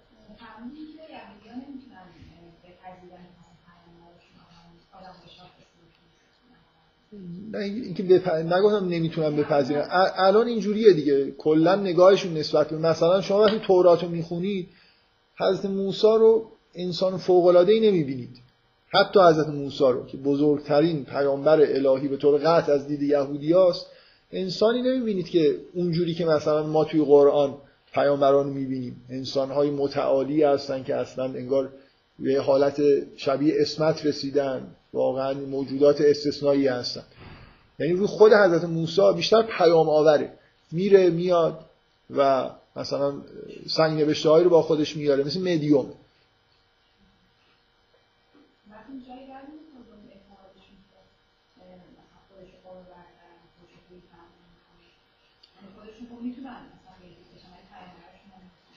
نه پیامبر یعنی این دیگه قوم برتر بودن به معنای اینکه ویژگی های اخلاقی و نفسانی مثلا برتر داشتن در همین حدی که یعنی معمولا اینجوریه که نسبت به دیگرانی که این غیر از خودشون هستن خیلی دیدگاه های پایین تر از این حتی دارن. اینجوری نیست که خودشون برتر دونستن خودشون به این معنا باشه که ویژگی ها و صفات اخلاقی خیلی برجسته داشته باشن. بلکه یه استعدادهای مثلا برتر بودن به معنای وجود یه استعدادها و اصولا هم اون اعتقاد واقعیشون اگه حالا از اون نجات پرستی و این حرفا که حول حوششون هست واقعا صرف نظر بکنیم اون اعتقاد یهودی نسبت به برگزیده بودن خودشون نه برتر بودن. یه مقدار واقعا این اصطلاح قوم برتر اینجوری نیست جز عقاید یهودی ها باشه که ما قوم برتر بفهم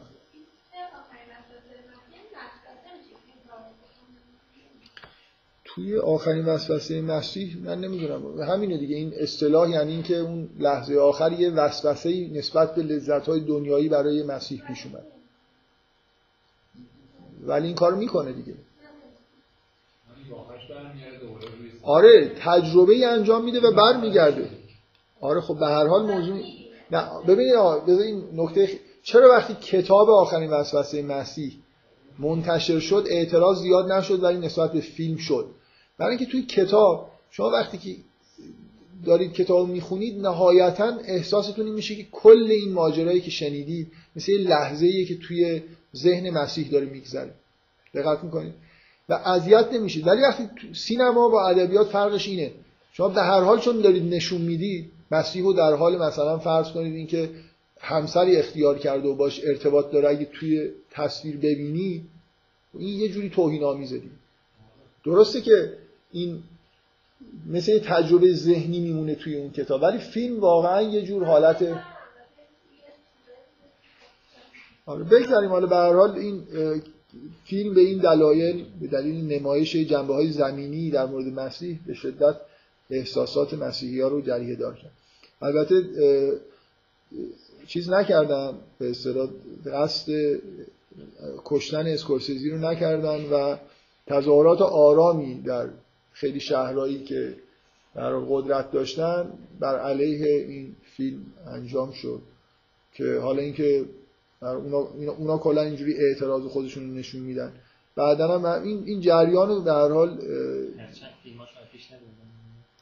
من نشیدم جایی از این کارو بکنه حالا نمی‌خوام خیلی واقعا دفاع کنم که این, این مقدار نرمشی که اونا نشون میدن درسته. حالا یه خورده باید بیشتر مثلا اعتراض بکنن ولی در هر حال به سفارت خونه آمریکا باید حمله بکنن فیلم تو آمریکا ساخته شده.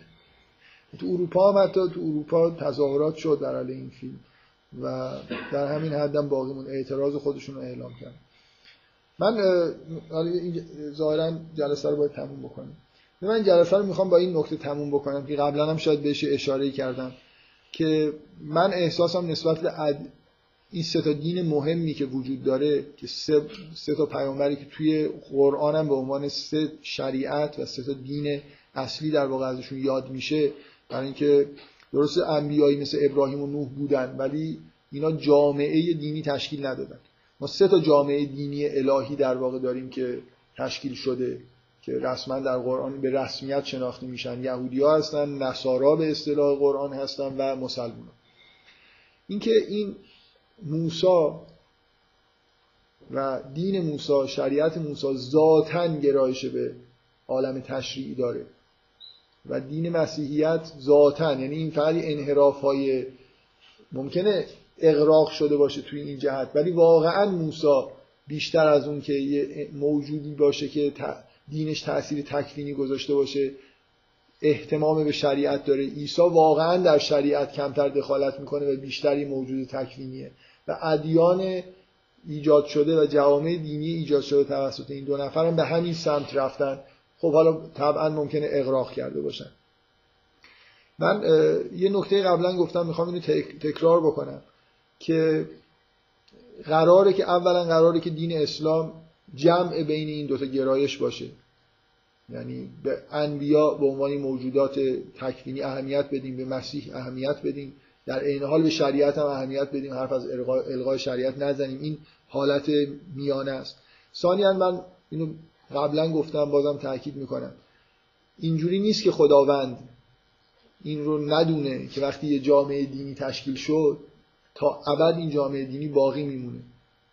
یعنی چون جامعه دینی اصولا اکثریتش با آدماییه که حالا به اصطلاح قرآن الذین فی قلوبهم مرض هستن و قدرت تشخیص اینکه پیامبر بعدی که میاد حرف حق می‌زنه قدرت تشخیص حق و باطل رو ندارن هر جامعه دینی که تشکیل بشه سنتی در واقع تو اون جامعه به وجود میاد که یه جوری تا ابد زندگی می‌کنه. بنابراین این خطر به یه معنایی شاید آدم فکر بکنه که از اول وجود داشته که اگر چند تا دین بیاد تا ابد هم چند تا دین بمونه. من می‌خوام بگم این نه تنها نکته منفی نیست نکته مثبتیه. یعنی این سه تا دین دقیقا به دلیل اینکه اونا به گرایش به ش... مثل مثل من می‌خوام بگم دین دین ابراهیمی مثل یه در واقع واقعا یه مثلثه که در قاعدش مسیحیت و یهودیت قرار گرفتن. با همین انحرافشون به سمت تشریع و تکوین و اسلام اون وسط قرار گرفته و وجود اون دوتا دین مانع از این میشه که اسلام به عنوان دین میانه یه جنبه خودش رو کاملا از دست بده. می‌دونی منظورم چیه؟ اون تعادل بین تشریع و تکوین به دلیل اهمیتی که مسیحی ها به جنبه تکوینی میدن تأثیری که روی دین اسلام هم می‌ذاره اینه که اون جنبه تکوینی همچنان یعنی اگه مثلا دین مسیحی نبود فکر می‌کنم که مسلمان هم به شدت به سمت تشریع به سمت اون چیزی که یهودی ها در واقع بهش معتقدن گرایش پیدا می‌کردن. کلا این سه دین کنار هم دیگه. یه جوری پایداری بیشتری دارن. یعنی اون, اون وجود اون دو تا دین با اون غلبه جنبه تکوین و تشریع باعث میشه که اسلام به عنوان یه دین میانه خودش رو بهتر بتونه حفظ بکنه. این حالا نکته که من نمی‌خوام زیاد در موردش بحث بکنم ولی احساس کلی اینه که وجود اون ادیان نه تنها مزرنیست بلکه مفیده. کما اینکه تو مثلا قرآن تو سوره مائده خوب شد یادش افتادم اشاره به این هست که این ادیان رو انگار کنار هم دیگه گذاشتیم. حالا سعی کنید که مثلا با هم دیگه رقابت داشته باشید در مورد به اینکه چجوری کی بهتر عمل می‌کنه. حرف از این نیست که این ادیان از بین بره. من فراموش کردم تو جلسه ای که در مورد سوره اسراء صحبت کردم اینو بگم. الان معمولا وقتی در مورد سوره صحبت می‌کنیم می‌گفتیم که سوره بعدی چی باشه؟ من تصورم اینه با توجه به بحث‌های یهودیت حالا لاغر شاید در اواخر بحث. بعد نیست که سوره در مورد سوره مائده بحث بکنیم.